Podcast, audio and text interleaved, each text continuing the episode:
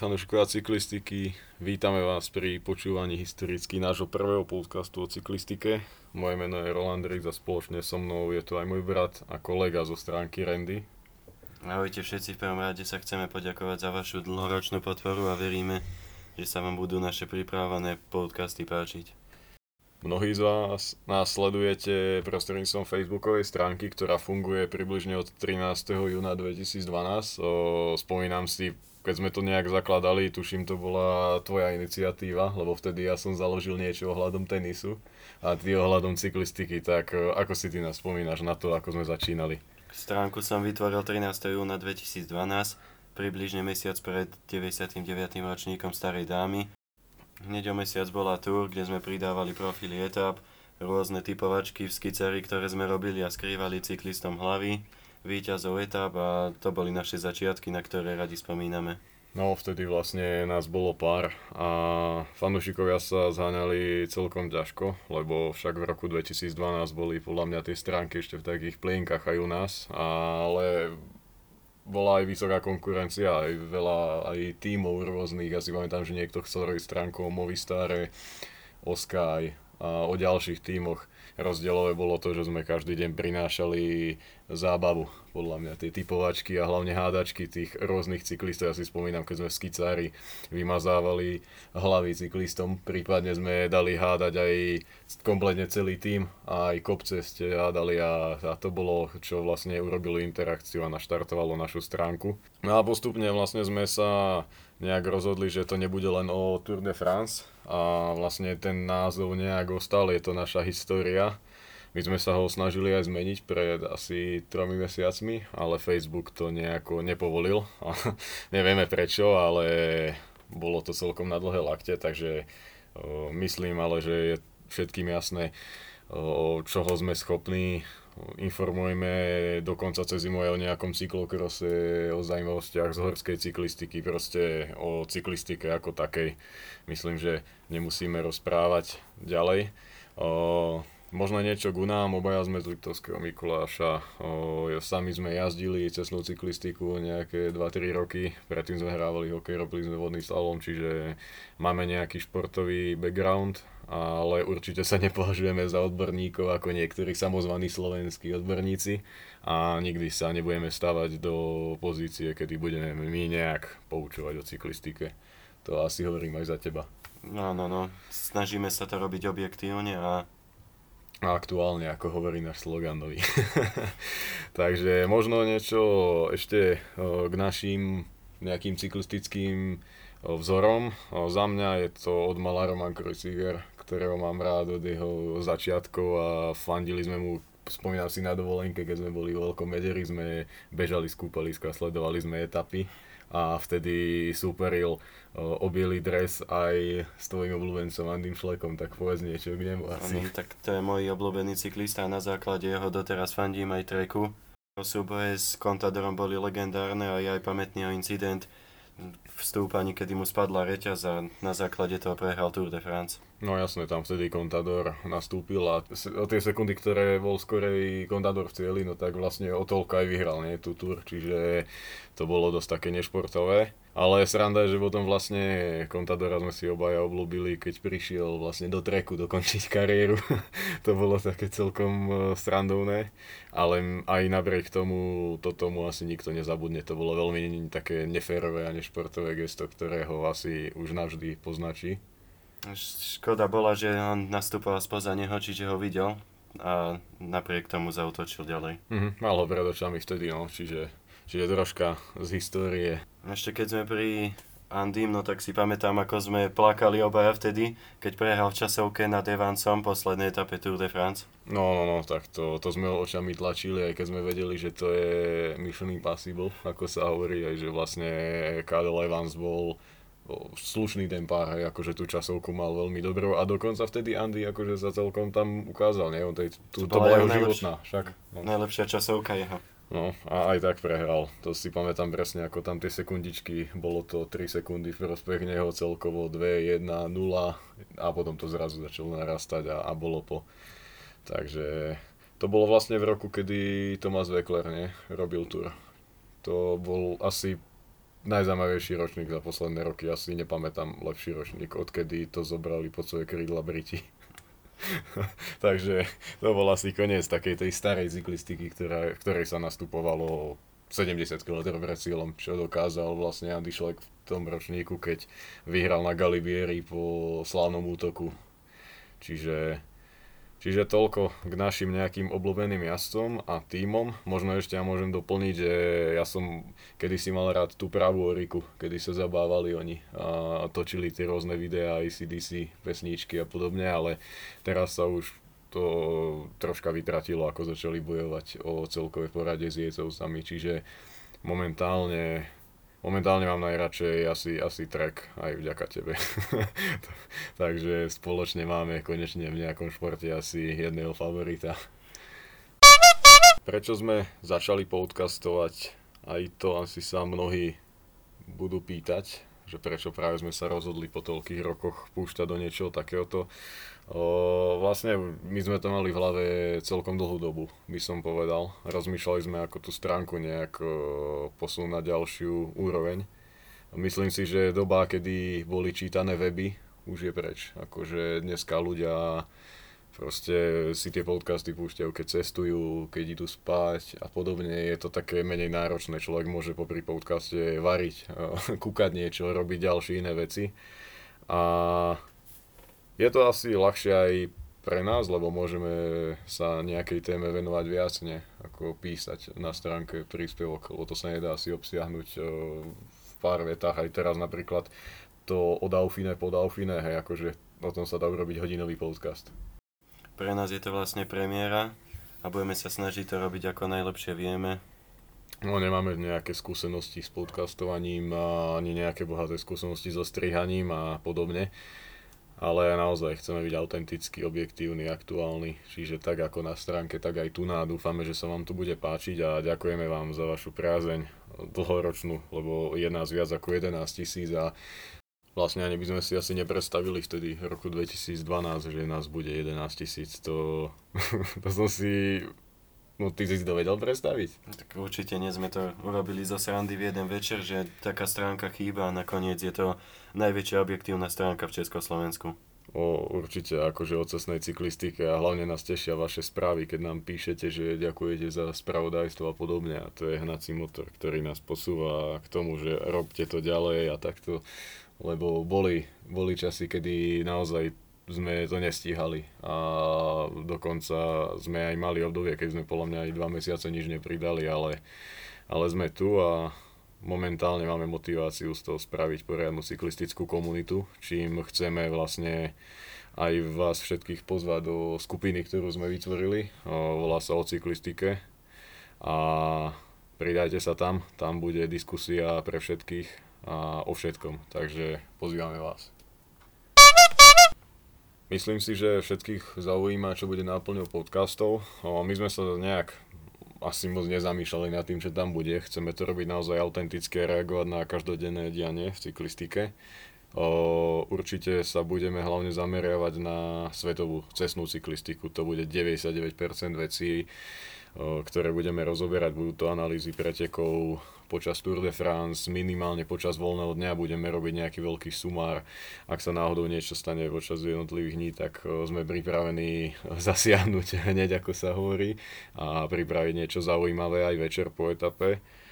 K tomu by sme veľmi radi oslovili na rozhovory populárnych slovenských a českých cyklistov, s ktorými by sme sa bavili o cyklistike tak inak troška, ako oni sú zvyknutí a chceli by sme to spraviť naozaj zaujímavé. Ďalej mi napadá rozhovor napríklad s nejakými manažermi, trénermi alebo ďalšími osobnosťami, ktoré sú spojené s cyklistikou. Čiže Dúfam, že sa máte na čo tešiť a že spoločne si užijeme pri týchto podcastoch veľa srandy. Aby to však nebolo dneska len o nejakom keď sa ani o našom živote cyklistickom a stránke, tak sme sa rozhodli rovno reagovať na najhorúcejšiu tému a to je asi nominácia, respektíve nenominácia Fruma a Tomasa Ineosom na nadchádzajúcu Tour de France. Môžeš teda povedať zostavu, ktorá pôjde na francúzske cesty? Tak lídrom bude Bernal, má silnú zostavu do kopcov Amador Carapaz, Sivakov, potom určite tam nemôže chýbať Rou, Kviatkovský, Kastroviech a Fan Barle. No a vlastne Carapaz a Sivakov sú si záložní lídry, ak náhodou by sa Bernalovi niečo stalo, prípadne ak by tie jeho problémy s chrbtom sa poriadne nevyriešili. Vlastne tie začali už na Dauphine, kde ho Roglič deklasoval každý deň. Tam sme videli, že tým Jumbo Visma malo silnú prevahu, pokiaľ Roglič tiež neokúsil asfalta. No, to bola jedna z tých horúcich tém, kde vlastne v, najprv v jednom zjazde padlo veľa ľudí na čele s Buchmanom a Kruizvajkom, ktorí sa nevie, že ako na tom budú na tur. A vlastne o, následne padol aj Roglič, ktorý odstúpil pred poslednou etapou a bol v žltom drese. A vlastne v tej o, poslednej etape ukončil svoje pôsobenie aj Nairo Quintana, čiže to bola taká poprava viacerých lídrov, by som povedal, obrovských favoritov na tur. Ten celý deň bol nejaký taký smolný, lebo sme videli aj na Lombardii Evenupola. Potom ďalej Šachmana, ktorý trafil do auta. No, no, no to bolo celkom čierne. Čiže po korone sa žiaľ stávajú celkom ťažké pády. No. Sme veľmi radi, môžeme odskočiť troška, že Fabio Jakobsen je v pohode a vlastne je doma v Holandsku, je v domácom liečení, zatiaľ nevie rozprávať, ale o, v rámci možností je OK a pozitívne myslí na svoju budúcnosť. Zatiaľ nie ohľadom cyklistiky, ale ohľadom toho, že by mohol plnohodnotne znova začať žiť. Takže Forza Fabio. No a späť k Ineosu. O, môžeme si rozobrať v rýchlosti k zostavu. Liu Grove, kapitán týmu na roviny, v dojazdoch to vie kočírovať, proste skúsený klasikár a chlap, ktorého chcete mať, on vie ťahať aj v kopcoch dokonca, akože fakt, to je človek, ktorý vie robiť tú čiernu robotu a keď ešte boli krátke prenosy z túr, že neboli celé etapy, tak väčšinu takíto ľudia ani sa nedostali na obrazovku, lebo on ťahol 120 km a keď sa to zaplo 2 hodiny do dojazdu, tak ho ani nebolo vidno napríklad. Etapa má 4 kopce, on ťahá 3 a a v tom poslednom si to rozdajú, no. Tam už potom vlastne to zobere do rúk e, ďalej asi Castroviecho, po ňom, po ňom Fan Barle, a Kviatkovský, no ten, ten, to je univerzál, to je asi jeden z top jazdcov a top domestikov, ako vôbec môžeme takto nazvať, lebo majster sveta, víťaz Sanrema dva raz vyhral Strade Bianche, to je proste mega hviezda od Poliakov. A takéhoto chlapa Bernal, akože môže ďakovať za ňo a to k tomu pripočítajme naozaj o, mot- motorku Andreja Madora a minuloročného víťaza Gira Karapaza. Ktorý má parádnu formu, videli sme to aj v Polsku. Škoda toho pádu. No, možno by vyhral vtedy aj celkovo, bolo by to minimálne otvorené. No a Pavel Sivakov vlastne v Lani bol záložným lídrom na Gire Ineosu, lebo vlastne Bernal nemal ísť v Lani Tour. On uh, padol, on si zlomil kľúčnú kosť, išiel na miesto neho Giro Sivakov a vtedy vlastne skončil 9. Čiže aj tento Rus, ktorý vlastne je Rus, ale žije od mala v Európe vo Francúzsku. Čiže aj on bude veľmi silným článkom Ineosu a Ineos by som si nedovolil nikdy odpísať, to je podobne ako s Kanadou v hokeji. Je jedno, aký výber pošlo, ale treba s nimi vždy počítať a to, že ich Roglič a Jumbo troška deklasovali, nemusí nič znamenať. Ineos a predtým Sky sú na Tour de France dominantní. Z 8 rokov vyhrali 7 krát, kde im to narušil práve Vincenzo Nibali.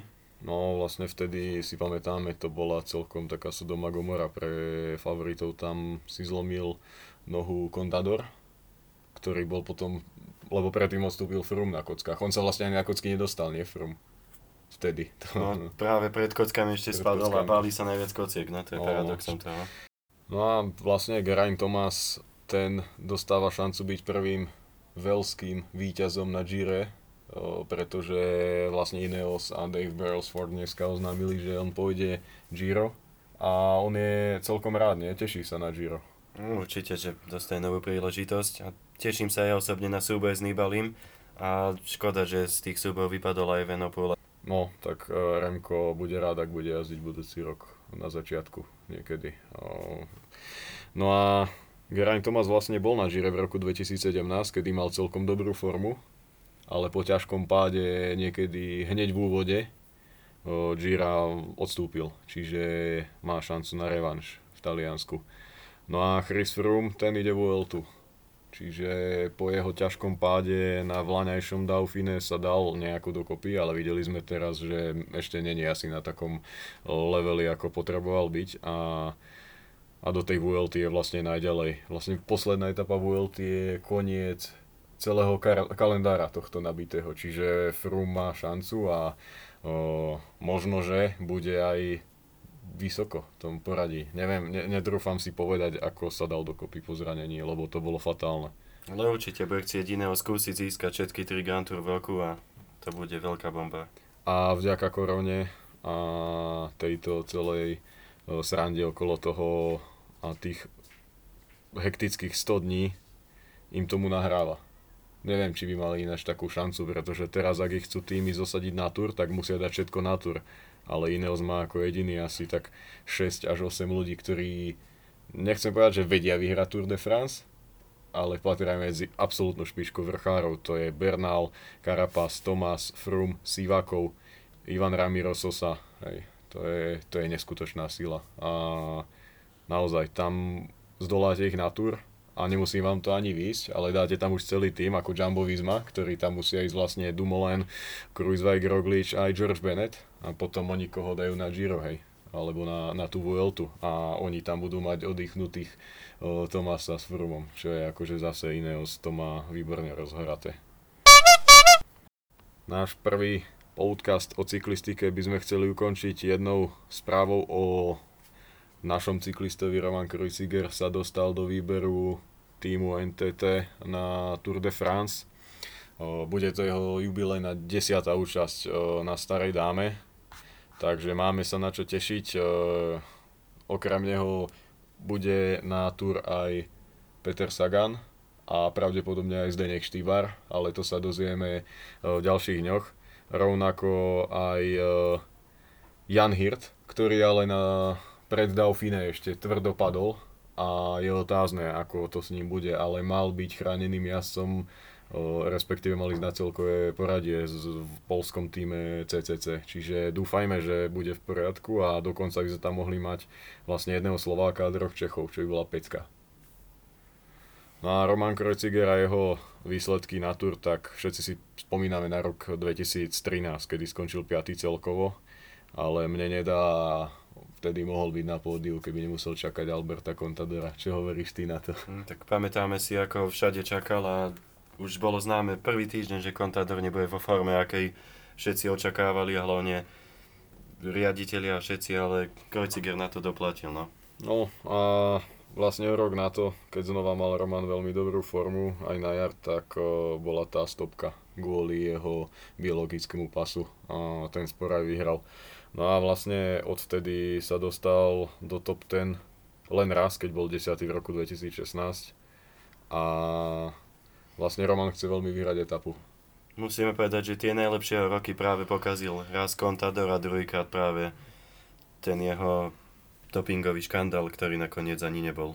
Ve toto vlastne dopingový škandál, ktorý sa nikdy nestal a od začiatku to bolo také čudné, lebo stiahli ho zrazu a on sám nevedel, čo to je Takže tešíme sa na jeho výkony. O, Roman vlastne aj v poslednom vydaní 53x11, ktoré som práve prečítal, hovoril o tom, že počas koronapauzy sa pripravovalo tak, ako keby boli klasiky, ako keby bola tur v pôvodnom termíne. A jeho veľkým snom a cieľom je ešte vyhrať do konca kariéry etapu na tur. A, ale dopredu nikdy sám citujem ho, o, dopredu nikdy ne, nejak nevzdáva ani o, boj o celkové porade.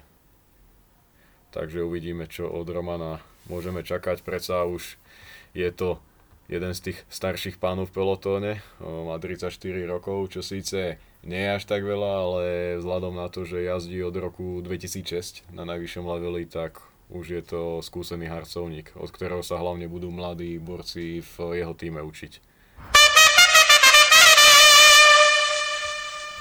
Tak ďakujeme vám pekne za týchto približne 20 minút. Dúfame, že sa vám to páčilo a že nám ostanete verní nielen na stránke, ale aj pri týchto podcastoch. Ďakujeme že ste si kvázi vypočuli tento náš prvý prolog podcastu a teším sa na ďalší diel.